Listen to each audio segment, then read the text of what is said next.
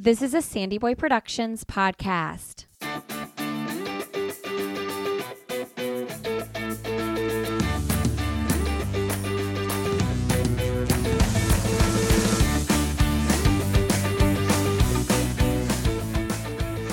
Hey, everybody, welcome to I'll Have Another podcast with Lindsay Hein.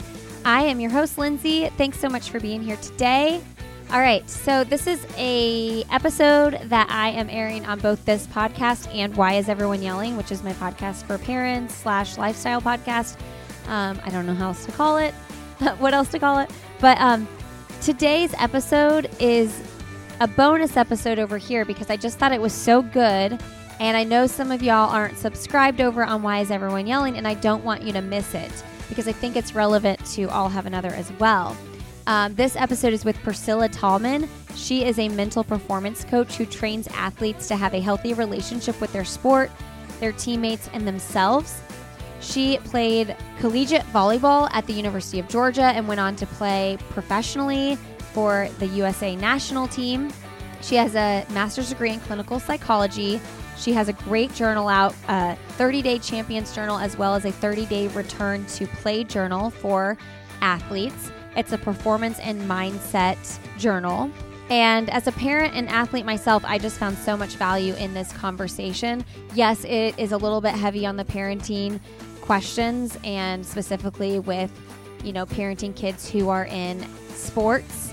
There's a lot of pressure on kids and parents in today's world with kids sports and leagues and oh my gosh it is just wild it is the wild wild west out there it is insane um, and i try really hard to have a good balance with it in my own life uh, trying to teach my kids how to have a really good work ethic but not to put too much pre- pressure on them and keep that fun piece being front and center we hear that with athletes like courtney dauwalter Keira d'amato any of these really high achieving athletes will say that fun is front and center, obviously paired with really hard work.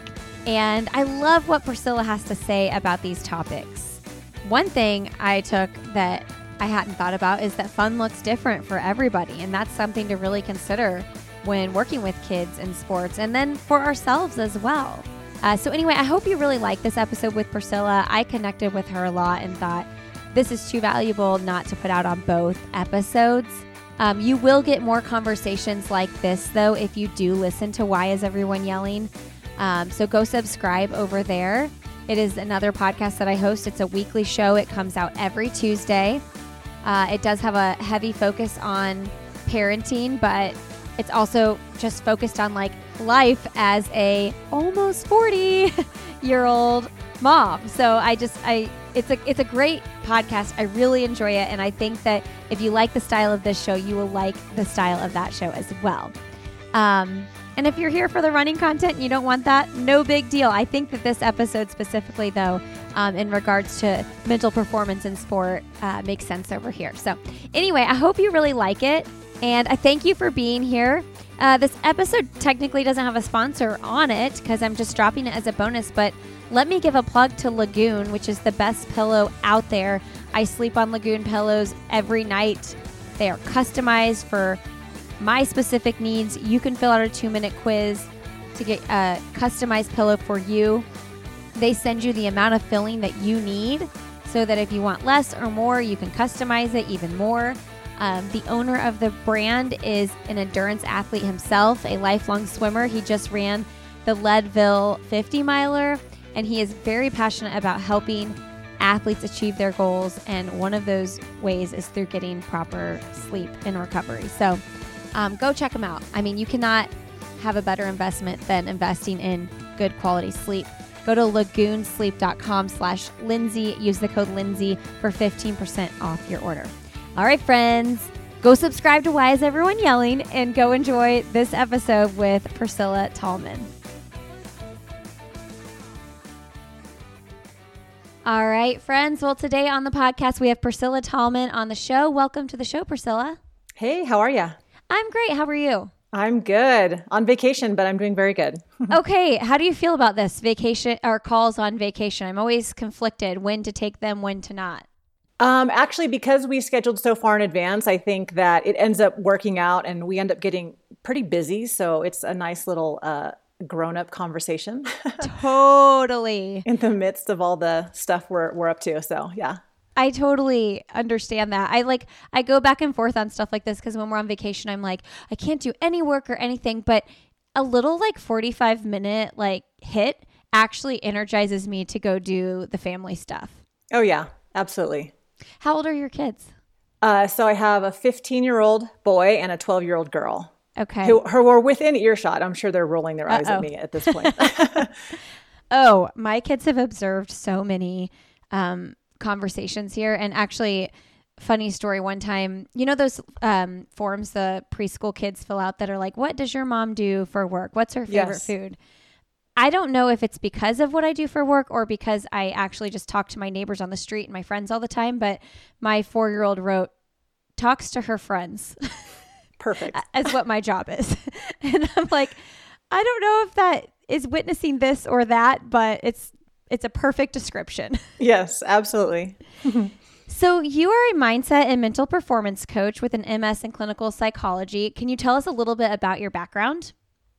Yes. So, as early as I can really remember, um, I, coming out of high school, have had this passion to just help student athletes, athletes. Um, I knew um, from playing, being an athlete myself, um, it, kind of an introverted kid and sh- a shy kid, I guess. Uh, but sports really opened me up.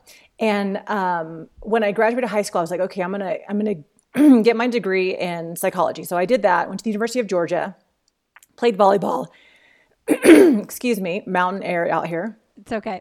Um, uh, played volleyball at the University of Georgia, and so got my degree in in that. And then I actually went on to play uh, professionally in Europe as well, um, Switzerland for one year. And then I played um, a couple of tours. They back then they didn't have like the U twenty one, U twenty three, like U nineteen uh, the way they do national team stuff now. So they just like picked college kids and we just toured with the some of the national team members and so i went, went on one tour with them to china and japan and then i played on the um, us uh, team for world university games and that was also in japan and so again kind of through this whole journey of being an athlete i really was um, you know always not really always the best player like it, it takes some effort to be good um, i wasn't the strongest player mentally but i had a lot of grit and I had a lot of good work ethic, and so that carried me a long way. Um, and what ended up kind of being the the end of it was the the mental game for me. I, I just wasn't able to stay in it longer. Um, probably could have had a couple more professional seasons, but um, ended up coming home. And then a few years after I came back to the U.S. and just was like, I'm just going to live here and and, and work. Um, I decided to get my master's in clinical psychology, and that really opened up my mind. Like, wow, uh, this stuff and uh, work ethic and grit and resilience and all those cool things that we learn from sport. Um, man, this this would have been handy a few years ago. so um, you know, I, I, didn't go into it right away. Uh, went into some private practice stuff with clinical psychology, which is not a lot of athletes, and uh, kind of found my way in after having children back into coaching. And I'm like, wow, like all the things I know and I get to coach these kids. I get to blend all of these things that I know that are really good for them. Uh, it's kind of where I kind of found my my sweet spot as a coach. Wow, that's so cool. Yeah, you know, all the athletes I've talked to over the years, a common theme with people who have done really big things is like their relationships with their coaches and some some you know everybody has a relationship with their coach. Some are great, some are okay, some are not so great. What mm-hmm. was your experience like growing up? Well, I think that is what drew me to this sort of work is that um, I had some very good experiences. I, I, my college coach I thought was amazing. Um, maybe for other athletes it might not have been the right fit for them he was very tough uh, mm. uh, very um, you know wanted us to be better and pushed us for me that was a good fit i loved it um, I didn't like a lot of fluff. My high school coach, same thing, loved her, but I've also known that, you know, people have said that wasn't a good fit for me. Um, my club coaches, again, it was that the culture was a little bit probably not the best for me. Uh, being a shy kid, uh, the the way the coaching came about just kind of created a lot of shame, I think, for me. Mm. Um, and so again, I think seeing that kind of all the things as an adult obviously as a kid you just do what your coach tells you because you don't you don't know like you're like oh i, I want to do this this is fun this is how you learn this is how you get better um, and so as an adult now looking back i think wow okay not every coach is a good fit for every person i might not be a good fit for some people and some people might like me which is super cool um, but i try to do my best to really be a noticer of what's happening for each athlete so again I think that comes from the clinical side because we have to do so much reflecting and listening when you're in the therapy room. You just have to watch a person. You're looking at their, um, you know, their mannerisms, the way they speak, um, body language, any of those things. All this stuff comes together. And so, because I was trained in the clinical world, I'm able to see all those things in my athletes. Like, hey, what's, are you good? How's it, how's it going? Are you doing well today? Or hey, I noticed that you did this today um, looks like you're having a really great week, but not just on the volleyball court, like in your life. What's going on? So to me, that's sort of what I wished people had seen in me because I had a lot of things going on off the court that weren't awesome. And it would have been cool to say, hey, you're struggling today, um, or you're not listening today. Let's run you more. Instead of that, saying, hey, you're struggling today. You're not playing as well today. What are you doing okay? Are you good? Yeah. Um, and again, you got to remember, I came, I come from like my kids call it. I come from the 19s. So yes, yes. I, I, there was a whole different level of coaching um, that I experienced that I think, I mean, I think it's still out there, but I think it's changed quite a bit.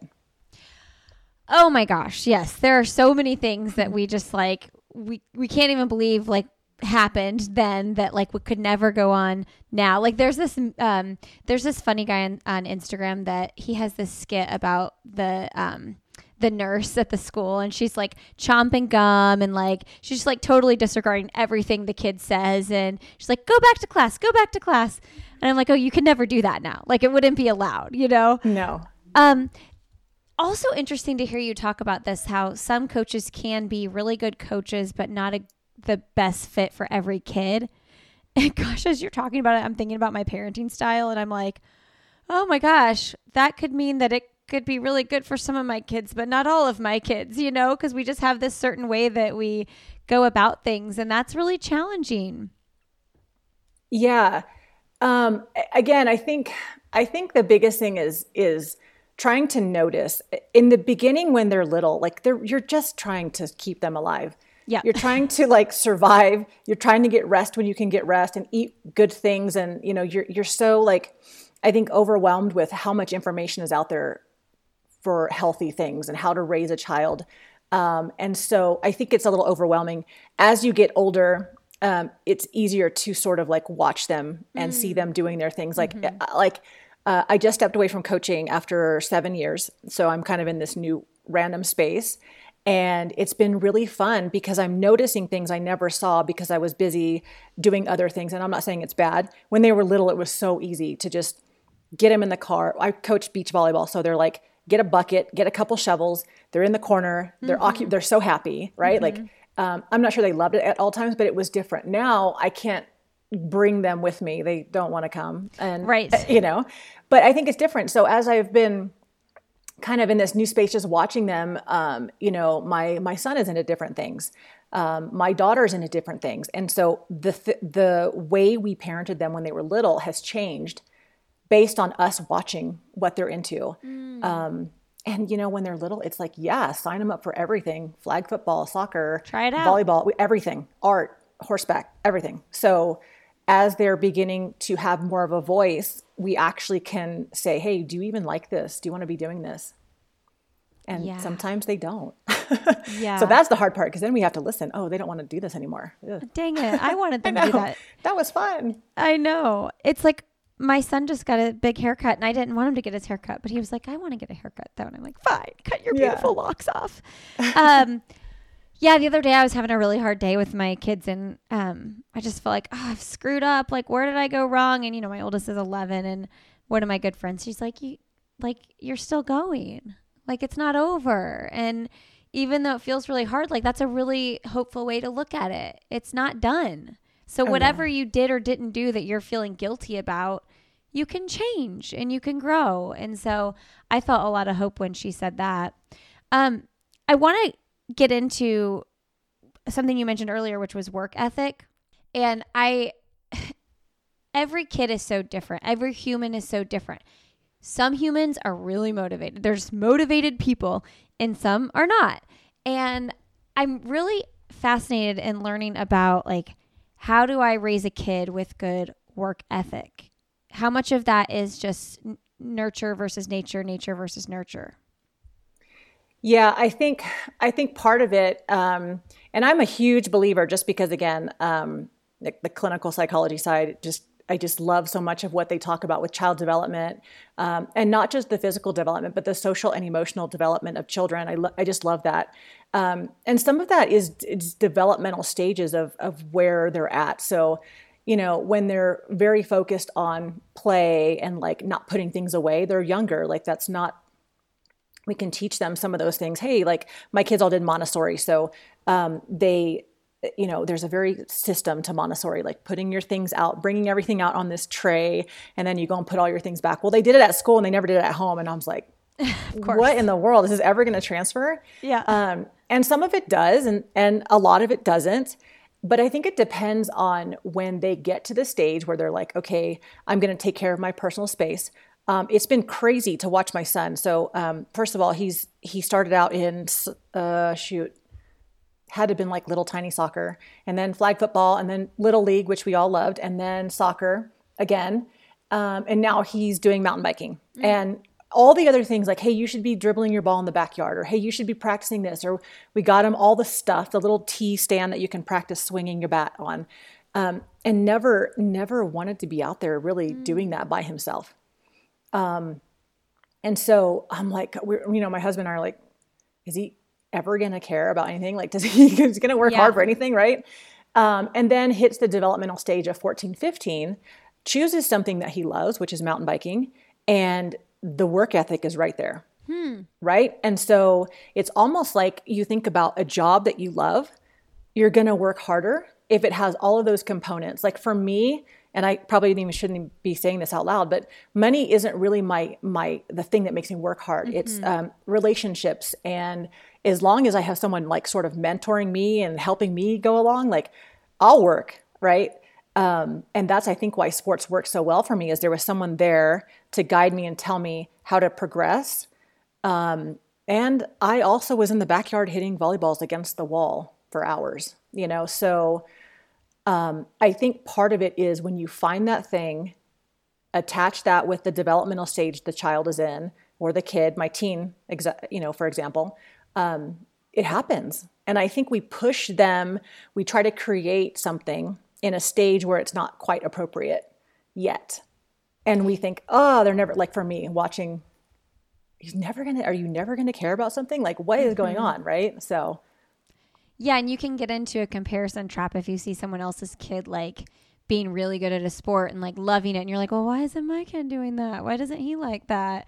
I oh, mean, oh, it's sad to say, but it's true and we also as parents have to be careful not to like push what we think they should want to do on them because we might have seen a glimpse of talent in soccer or basketball at a young age and then when they're not showing interest you're like wait but that was going to be your thing but it's not about us yeah well and it's tough because you know you watch a kid i had a parent consult i don't know this might be about six or seven months ago and the dad was talking to me about his son and we, he was talking about this and he's not meeting his potential he doesn't work hard and he wants mm-hmm. this and i was like how old is he and he was eight Oh. And I'm like, man, potential. Wow, here's that word at, you know, and again, you, you love these parents for wanting the best for their kid. Yes. And and especially if a kid is athletic really young, all you can see is this like, oh wow, this is gonna work out. This yeah. is gonna be cool. Um, but they don't always love what they're in, even if they're talented, like even if they're great athletes. Mm. A quick break here to let you know as you're gearing up for your fall training that I have 5K, half marathon, and marathon plans on my website, lindsayhein.com. Hiring a coach can be very expensive, though wonderful. And the, this is an affordable way for you to get a solid training plan for your half marathon, your 5K, or your marathon. We have beginner, intermediate, and advanced plans, a detailed pace chart so that you can look at goals to hit, goal times to hit for workouts based on what you want to hit for your time. in a race. I do say you run based on effort. You just use those times as a general guide that you can kind of see where you're at. Um, these are very detailed. They have pre and post run stretching in there. I highly recommend them. I created them myself along with my husband Glenn, who, by the way, took himself from a 350 marathon to a 249 marathon using these same principles that we put in these plans. Uh, go to lindsayhein.com to check them out. All right, friends, enjoy the rest of the show.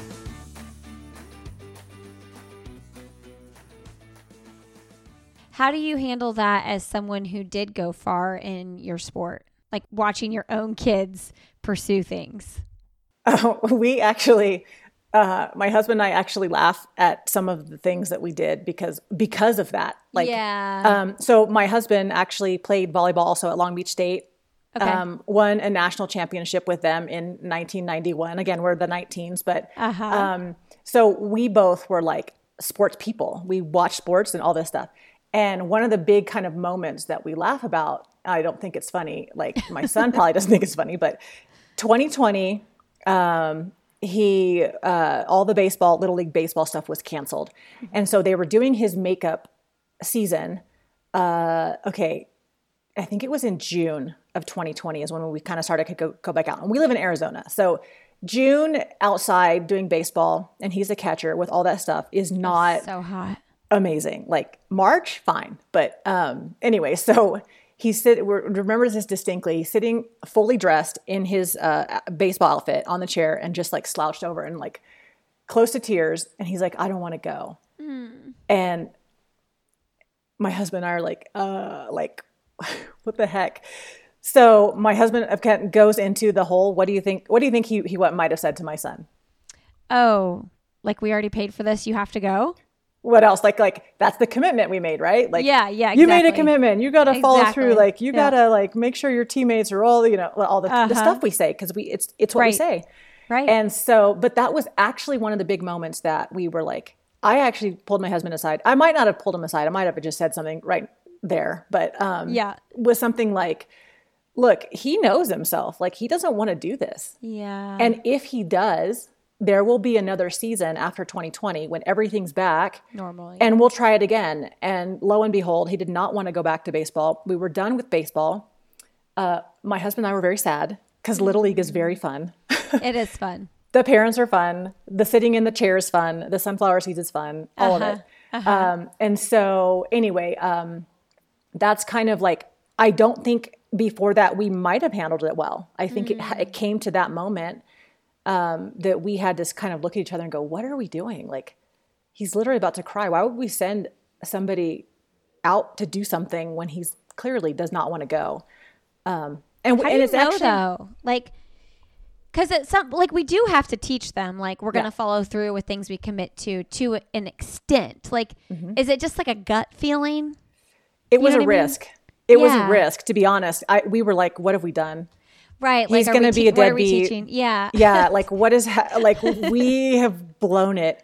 But then he went all in on soccer. Yeah. And then he quit soccer, and we Ah. allowed allowed him to quit soccer, and it was like we were just kind of like, well, I guess now you can go do your hobby, which was mountain biking. He had been doing, and now you get to go hang out with dad and mountain bike because it Which is a great hobby. it's a great hobby. Now he actually competes in this stuff. So, Yeah.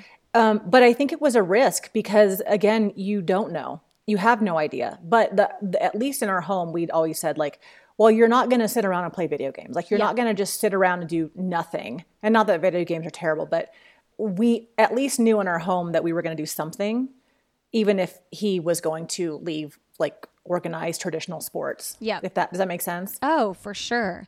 I, I had the issue the other day with one of my kids for swimming. He's six, and I don't know why he didn't want to go to practice, but we were all at the pool and he just refused. I mean, like, I stood there with him, I chased him around, and I was like, I'm not doing this anymore. Like, I'm like, I can't.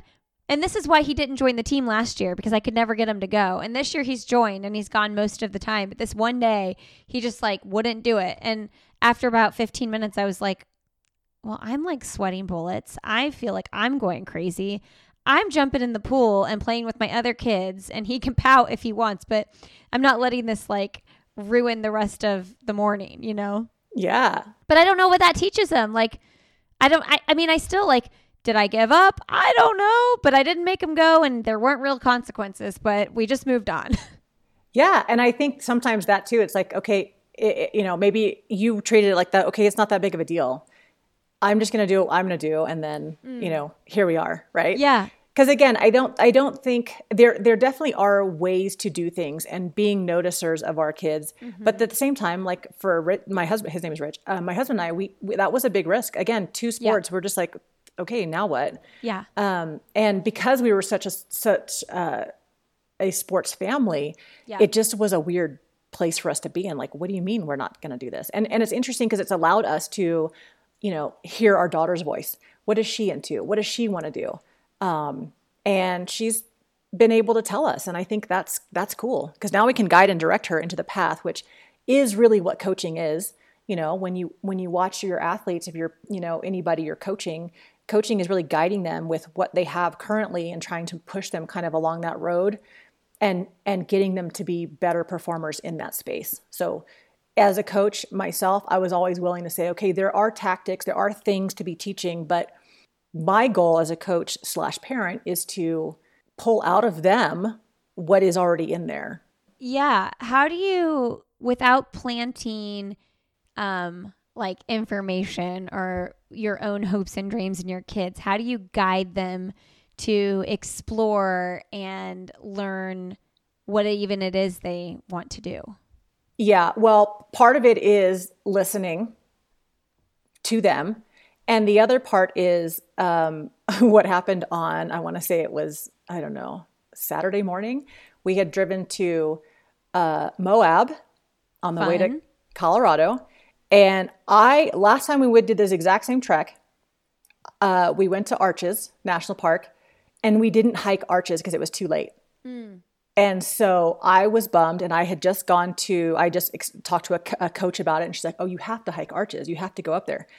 Um, well, we didn't have a pass. You can't get into national parks without a pass or uh, a, a, time slot. So without a reservation, you have to go before. Mm. So that's me saying we're waking up at five tomorrow. We're gonna all mm. go hmm. hike arches. Uh, nobody wants to hike arches, and I'm like, we're all hiking arches. Period. Yeah. and um, so my daughter was not in the mood for that. Uh, 5:30 in the morning came very early for her. Yeah, teenage and, girl.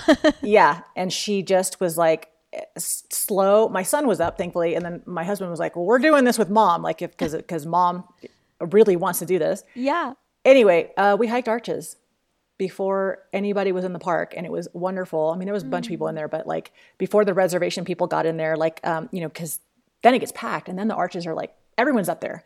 Um, so we had a, a nice little sweet moment. So I think when you go back to like your question, it's like sometimes you just tell them this is what we're doing. I'm still in charge yeah. Yeah. And and it's not terrible. And we yeah. finished it. And for the most part in something like that when they trust their mom and dad or if you're an athlete and you trust your coach the outcome is always like wow that was really cool. Mm. like my daughter didn't love it but we had a good time and we talked and we chatted on the way down she had blisters on her feet so we both took our shoes off and hiked down arches barefoot and I, I mean you know, sometimes you just you just do it. So, okay, tell us about your journal that you made for kids. Yes. Uh, so that 30 day journal uh, came about um, with a buddy I went to grad school with, and we had been talking about putting some things together for athletes. Um, so I did it really quickly, and then it's actually had like three or four different iterations. Um, in 2020, when everybody was looking for something to do, um, that little journal really became something. And I started calling uh, club coaches and um, anybody who would listen and said, "Hey, I have this journal. Do you have any athletes who'd be interested in mindset or mental work? As since we can't practice together right now." And uh, that's just basically what had happened. Um, in the last three years, I have used the journal with Division One uh, collegiate programs, NAIA programs. I've met with multiple um, professional athletes and um, coaching staffs, just a lot of different people um, from volleyball to uh, could be baseball. I think I've done baseball, uh, wrestling, uh, men's wrestling, men's swimming and diving, women's basketball, just a ton, and have just loved the process of it. So it's four weeks of journaling prompts. Uh, week one talks about mindset, like what is their personal mindset? How do you prepare for your competition, and how do you prepare for um, your your event? And then the second week is um, communication, talking about um, communication, how we communicate to ourselves, like self talk, and how do we communicate to our teammates, that kind of thing. How do we co- communicate with our coaches? Uh, goal setting, actually, those are flip flops. So, goal setting is week two. Um, I love James Clear Atomic Habits. Mm. It's kind of my whole whole goal okay. setting systems kind of thing that I love. Uh, building habits. So the journal is actually a habit they're building. Um, one of the big pieces of the journal is they're not going to be consistent. Like they'll miss days. And so mm. for me, with a team and a coach, that's a place to process. Hey, what got in the way of you finishing your journal? So instead of saying, you didn't do your journal today, okay, everybody on the line, you know, whatever. It's like, hey, what got in the way? Then you start to draw these amazing things like, well, um, I'm too busy. And then I mm. say, okay, let's look at your, let's scroll over, see how much screen time you have. Oh, I have eight hours on there or five hours oh, okay, well, maybe you can carve out 10 minutes. This is really important. Or, hey, my family is moving, or hey, my family's going through this, like all this cool stuff. Um, so, anyway, back to what it is. So, um, mindset, goal setting, communication. And the fourth week is on taking ownership, mm. ownership of their values. What are your values um, as an athlete? Um, ownership of their training and of their practice. Um, and competition. So those are the four weeks. Um, like I said, it's been it's been really cool to watch it kind of become something because in the beginning I'm like, ah, like what did I do? I wrote this. Why don't people just do it? Yeah. Um, but it it's now an actual system for coaches to have um, language for some of these things that kids are thinking about. Um, in the very back, it's got all the criteria for clinical clinical criteria for anxiety and depression. So um, I've had athletes come up to me and say, I think I'm depressed. I have depression. Mm. And my family has a history of depression. Um, so it's allowed conversations like that to happen, um, which I think is so needed. Yes, I love sports psychology, but um, you know, I think ultimately our our kids are so different now. They have so many more stimulus that's coming at them. They have so much more information, and you know, anxiety and depression are are part of what we have going on you know, not everybody, but some. Yeah. No, I mean, when we were growing up in sports, like we didn't have the, I mean, it kind of goes back to like this constant stream of information and social media that adults and kids have today. Um, do you talk about that at all? Yeah. Um, I love, so I do, I've done a bunch of like uh, 15s, 14s, like volleyball teams, indoor volleyball. And we'll go over this one little section in there when we're talking about, I think, communication or goal setting. And we talk about goals versus expectations. Mm. Um, we talk about what are some what are goals, where do they come from, and then expectations, which are typically external. And we can kind of take mm. expectations sometimes and bring them in. Like when I ask the girls, "What are the expectations on you?" and these are these are 14 year olds, and they'll say things like, um, "Well, I have to make all A's." Mm. Um, and I have to be the best volleyball player. And I have to be pretty. And I have to dress cute. And I have to have a, a cute boyfriend. And I have to be popular. I mean, at 14, mm, these so girls, sad. the expectation from the outside is so strong. Well, no wonder you can't make a serve over at game point. Like, You're my thinking goodness. about all these other things you need to be too. And they don't know they're thinking about them until we like draw them out and, and we talk about how, you know, the expectation isn't necessarily true. Mm. And maybe no one's even said that to you. But if you're scrolling social media, if you're looking at what everybody else is doing, well, then that becomes a standard for you instead of like, you know, what am I about? What do I care about? You know? I just hope that I want to be a part of this generation of parents that just says no to social media.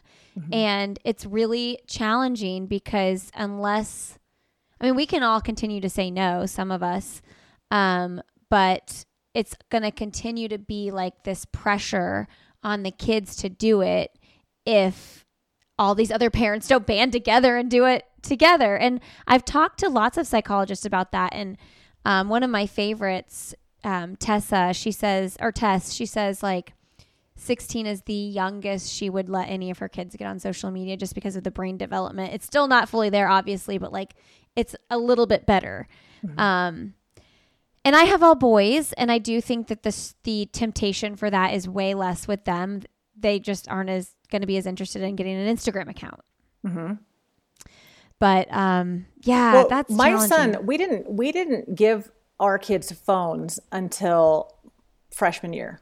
Okay, I mean, I'm I'm on that path. Hopefully, Yeah, and it was uh, for me probably worse. Like he didn't care, and About we getting even, it? It didn't get. And then we had like even like family members be like, "You're going to be the weird kid who doesn't have a phone." I was like, "Oh well, he's going to be the weird kid. Like we're all going to be weird." fine by me. Um, But the hard part for me was he would ride his bike to school in sixth Yeah. grade, Yeah, and I didn't know if he was there yeah. unless I would get a call from because they don't call you unless, Unless the kid is don't late show up. Oh, yeah, for like 10 minutes. So by then he would have already been like, Yeah. right? Like whatever. So, um, so for me, it was like managing that, you know, um, eventually I think he ended up getting a phone at the very tail end of eighth grade, like, and then like summer. yeah. Um, and then he just, I would say he turned 15 and I would say within the last month.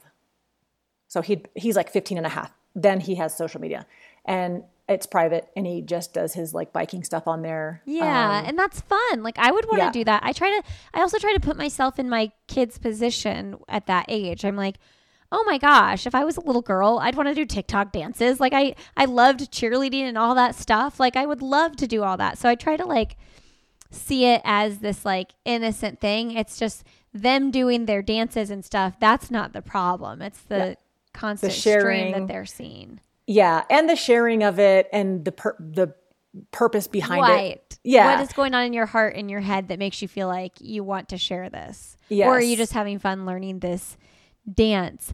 Um, you know, all my kids ride their bikes to school too, but they they go in a big pack. Like it's like well, my youngest isn't doing it yet, but my three big ones and then a bunch of neighbor kids. So like I never worry about that.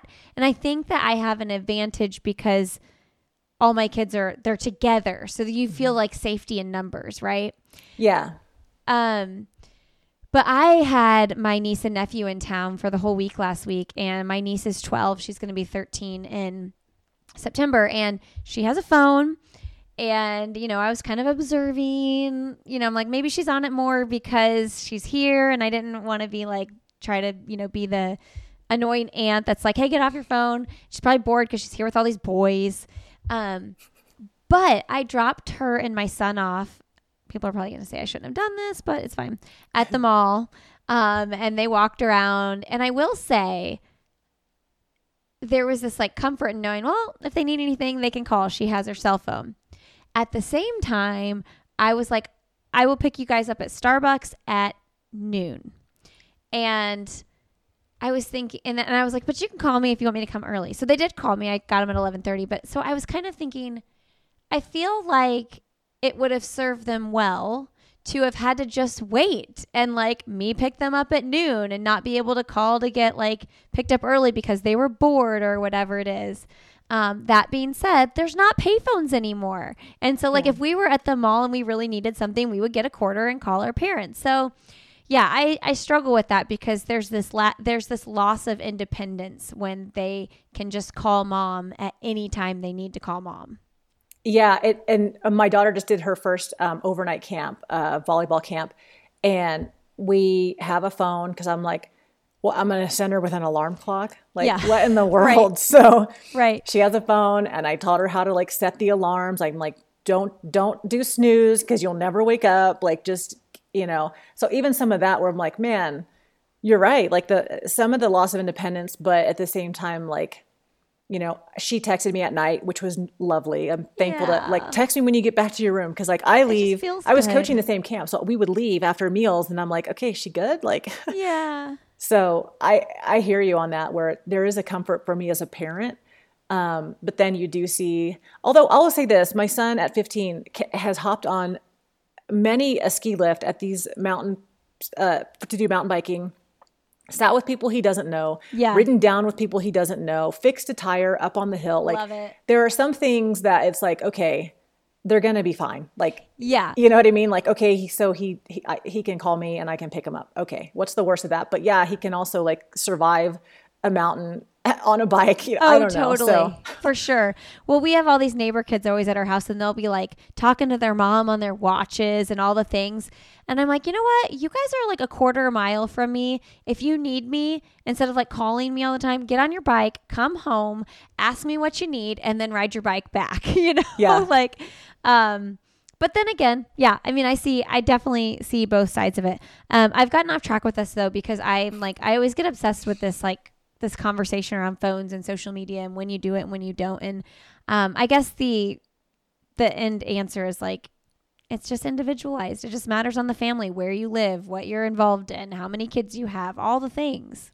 I There's think no so. right or wrong. Yeah, and what's been cool is that we've had like people, uh, family friends of ours, and moms that I've been friends with for a long time who have waited just like us. So it's not like we don't look like the weirdo families. Like there's a Yeah. bunch of us, and the more information that's coming out, the more I think people are like willing to wait.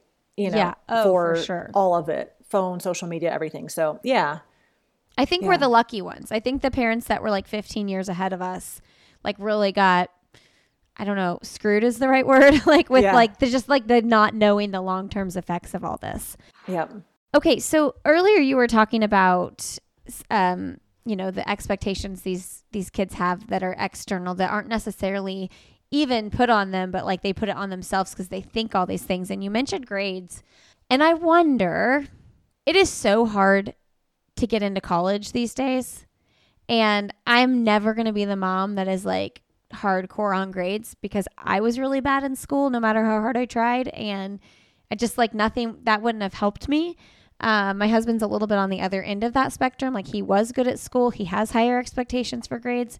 But I'm curious, coming from your psychology background, like what do you think is a healthy amount of pressure? I don't even know if pressure is the right word, but just like expectation to put on your kids with their grades. Yeah, I think that's such a tough question. I think it really so much depends on, first of all, like resources in the home. Um, you know, not every kid has the luxury of having two co- college educated parents or even high school educated parents. Um, you know, we get a range. If you coach youth sports, you just get a range of kid. You see all kinds of stuff. Um, you know, and so I think in terms of pressuring them for that, for us in our home, what has worked is just that they're putting the best effort forward. I my my daughter is um, likes to get things done quickly, and so sometimes it is not the best effort. It is just done fast, and I'll I'll just say something simple like um, that that you can't turn that in. like I know there's better. Like let's Yeah. try again. You never want to turn in your first draft. You know. Um, just like in, in writing, you don't want to turn in that first one. You, you kind of want to look at it again. So there's sort of that, but you know, um, like I was a terrible test taker. I I think I could do. I knew what I wanted to say, but in terms of test taking, um, multiple choice was just hard. There was just things that were difficult for me. I would I would rather write a ten page essay on the answer than answer a multiple choice question. It was just hard, and so I see some of that in my kids, and I, I definitely have some grace where it's like, hey, if you know the information, awesome. If you can't get it out on a test, we'll figure that out. You know. So that's kind of what has worked for us. And they honestly, they do great. My kids do great. So it hasn't ever been uh, something where it's like we're um, pulling too much out of them or putting too much pressure to, to do whatever. Yeah. It's tough. and I think it's societal pressure too, like to get into these these schools. And um, I have four kids, and I think like, okay, what are the odds that all four of my kids are even going to go to college, and that's okay. Um, and so also figuring out like each kid, as we talked about earlier, like um, receives in different ways and learns in different ways and um, reacts to the way I parent in different ways. So, I mean, it's just like a constant, it's a constant learning experience with each one.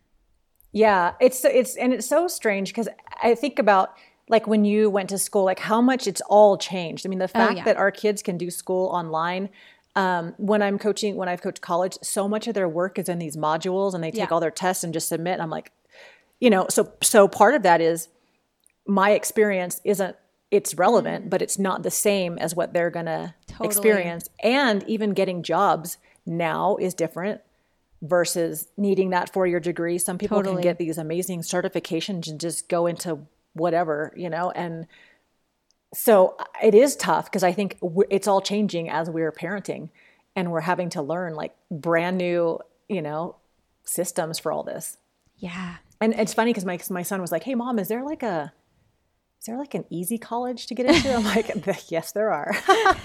You can You go that route if you really if that's to. the route, you know, like get you know to to learn some of those things, get some independence, go do that stuff. You know, um, I you know I'm not I'm not like uh, obsessed with you know where they go. Um, Totally. so Yeah.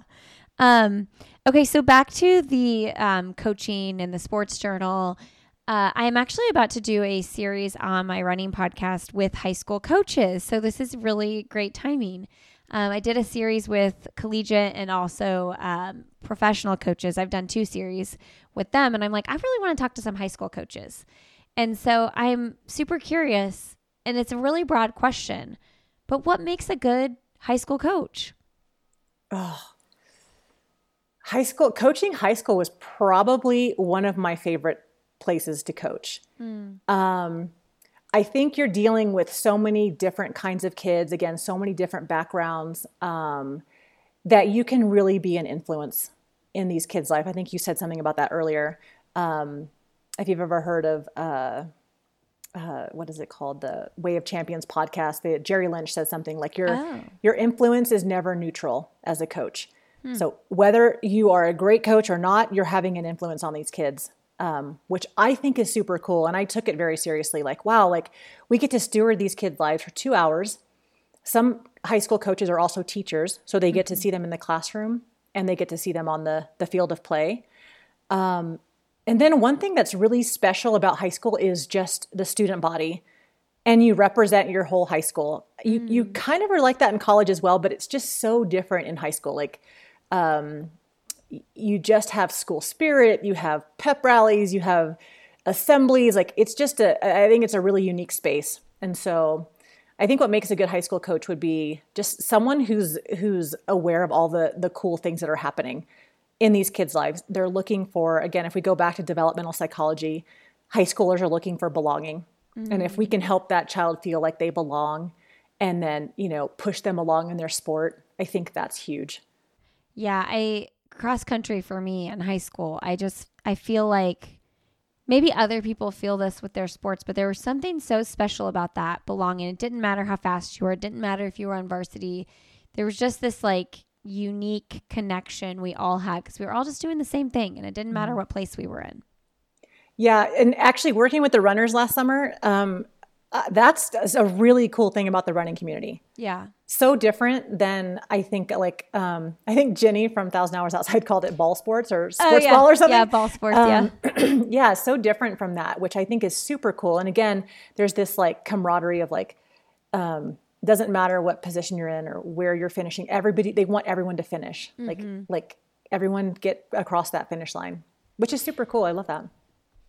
What age range do you start talking to kids about? Well, I guess you can always talk about mindset, but like when does it become crucial?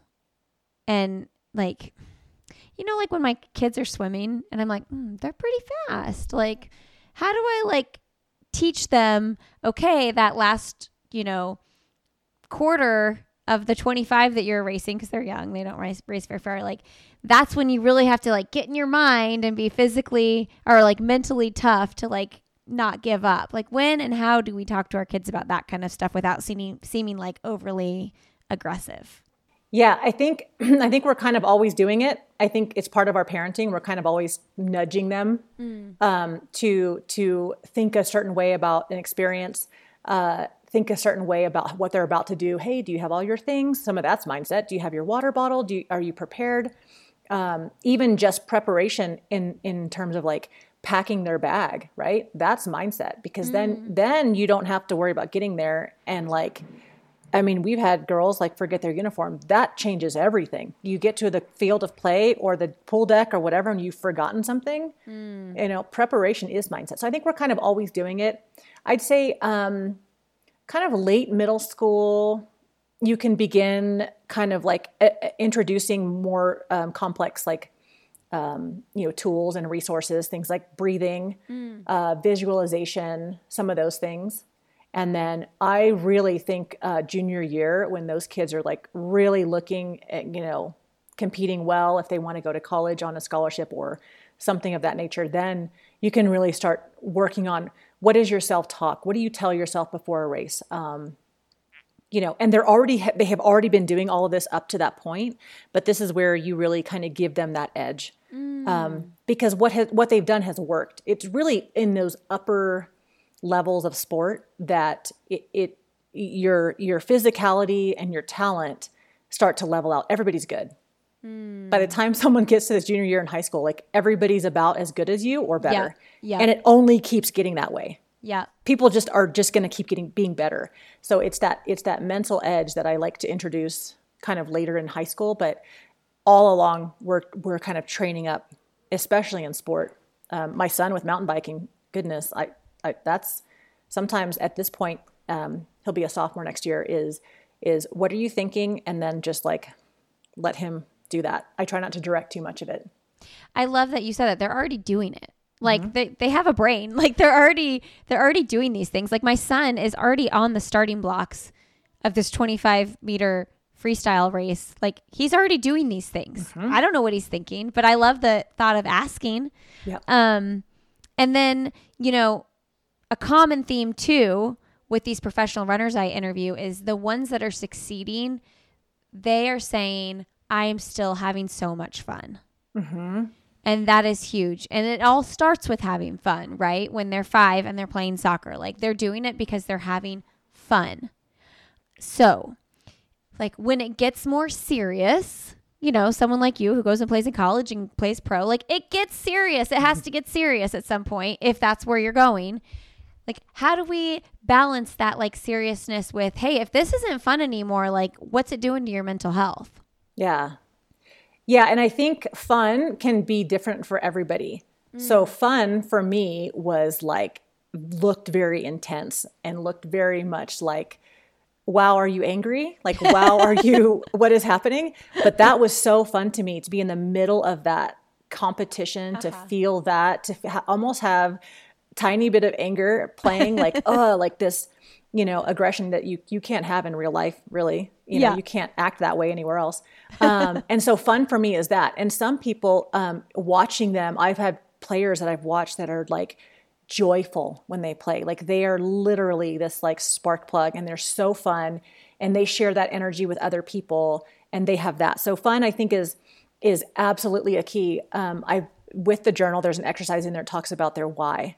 Why do you play? And and everybody's why is because it's fun, because I love it. And it's that's the very first one. There's a lot of other whys in there, but um I think the ones who continue on and keep doing it do it because whatever is fun for them, it's there, it's present. Mm. Um, and so, yeah, I think that just reminding them, like, hey, this, uh, you know, or watching them play and saying that, wow, you look like you're having a lot of fun out there, reminding them to have fun.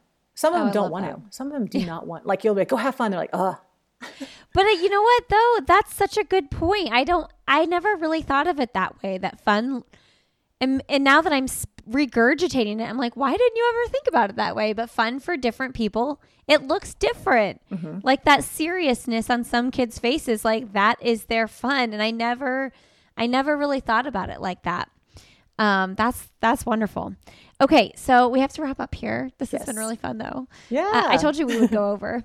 oh yeah, oh we I, did. I knew it. Um, so I always wrap up with end of podcast questions here, and then um, I do want to tell everybody the 30 day champions journal. You also have a return to play journal, which, um, as someone who's just coming back from surgery myself, I'm like, oh, like this is this would be great for kids. I mean, I remember in cross country in high school, the kids that were running in the pool because they had stress fractures and things like that. There's a lot of mental um, struggles that go into that. So both of these books, where can people get them? Uh, they're both for individually on Amazon. So Okay. you would just look for either one on Amazon. And then um, if anybody, um, high school teams, college teams wants to order them in bulk, would be my website, which is uh, spikedoctor.com, S P I K E D R.com. Okay, awesome. And we'll link to that in the show, but show notes at sandyboyproductions.com. Um, what is something professionally or personally you would like to do that you haven't done yet? Uh, I would like to write a book, book, book. A book, not a journal book, Yes, a book, book. Yeah. on sports, like mental game. I, I don't know. I think that's why I keep stalling, and it, I, that's not an excuse. Anybody who's a writer says that's not an excuse, but I, I'm not quite sure yet. So I probably just need to just get pen to paper, which I do every day anyway. I write all the time, but I just need to get it all together. So yeah. I know that's what they say. They just start writing, just start. um, do you have a best, most recent book you recommend? Yes, uh, it is called "Flying in the Face of Fear." Ooh, Um, uh, something Casey Crawford. I would- I want to say, um, shoot, I'm going to get her name all wrong. But anyway, she's a fighter pilot. Um, and she wrote this entire book on just, it, it's so cool. She had this uh, experience in, I'm to get everything wrong, but Afghanistan. Um, had to do like an emergency landing by herself. Wow. And just her mindset through that. And I'm always like, oh, I'm afraid of this. And then I think of like, wow, that's really fear. Like, it, it, almost having to land, either having to land um, or parachute out into enemy territory or land safely, but sort of emergency land without the right equipment. Um, so, anyway, yeah, that book was phenomenal. And I'm- I'm so sorry I messed up all the names, but I know it's Casey, and her and her call sign was Casey because it's called Killer Chick. That was her call sign. So, anyway, nice. um, fantastic book. Awesome. Do you have a kids book you recommend? I always recommend this book to kids and adults. It's called um, Hope for the Flowers Okay. by Trina Paulus. Okay. Yeah. Nice. What about a trip you have taken with your family that you recommend? Um, The hike that you mentioned? the Moab hike. Yeah. Yes. Uh, no, Keystone. We came up here last year and we loved it so much. We came back. Um, it's beautiful. You have everything. Yeah. Keystone, Lakes, Colorado. mountains, everything. Okay. Um, and then what is your last message to leave with our audience today? Um, I would say, like for parents or for anybody. Anybody listening? anybody listening, I just say be a good noticer of people. Um, be a good noticer. See what's going on. Ask questions. Um, don't assume things. I think that's. I'm still working on all of that, but I hope that I can can continue to do that. I think when we notice what people are going through, or we notice things that they're doing, and we celebrate that, I think that is just magic. Thank you so much. Yeah, you're welcome. All right, everybody, thanks so much for being here today. Thank you, Priscilla, for coming on the show. You can learn more about Priscilla and all that she is doing at spikedr.com. You can connect with me on Instagram, lindsayhein626, or our website, sandyboyproductions.com. And for sure, shoot me an email if you ever want to touch base, lindsay at sandyboyproductions.com. I really appreciate you being here. And oh, by the way, we are doing a high school coaching series, which is one of the reasons why I thought this episode made so much sense to put in right here, because this can lead us into our high school coaching series that'll be supported by VDOT. I can't wait to share more about that. Uh, have a great rest of your day, and we will see you next week.